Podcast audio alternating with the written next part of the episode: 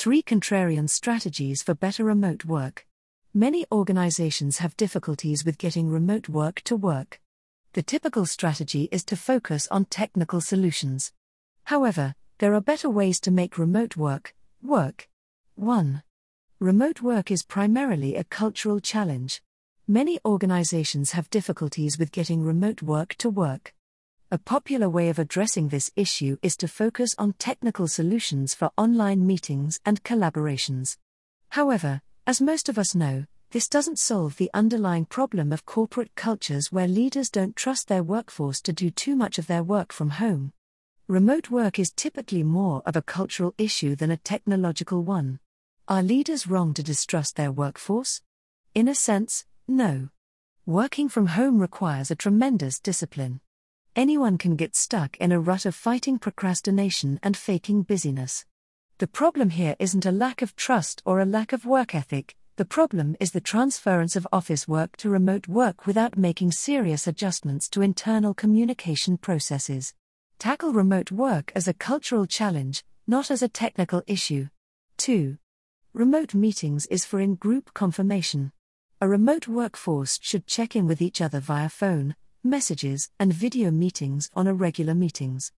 This is primarily important from a social perspective, as humans, we need constant in group feedback to feel that we belong and that our purpose has meaning.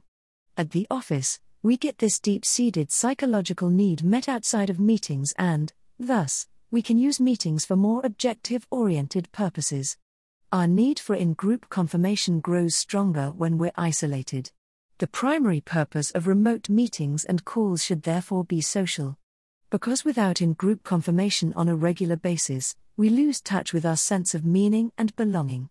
A conference call or a hangout with a remote workforce should therefore be more closely related to a team building exercise than to a typical in office meeting. Use online meetings to replenish social energy, in group feedback. 3. Communication by deliverables is the best approach. Teamwork and open office solutions are useful. But for a remote workforce, we must relearn to appreciate and place more emphasis on independent problem solving and freedom. A better approach is to focus on communication by deliverables. This means that you should allow your remote workers to report progress by shipping highly specific deliverables. In essence, this means that managers should spend less time on controlling what people are doing at all times and instead focus on packaging and distributing scopes of work and following up on missed shipping deadlines. This means more freedom for remote workers to manage their own time in any way that works best for them, just as long as they ship their deliverables with a tremendous degree of accuracy.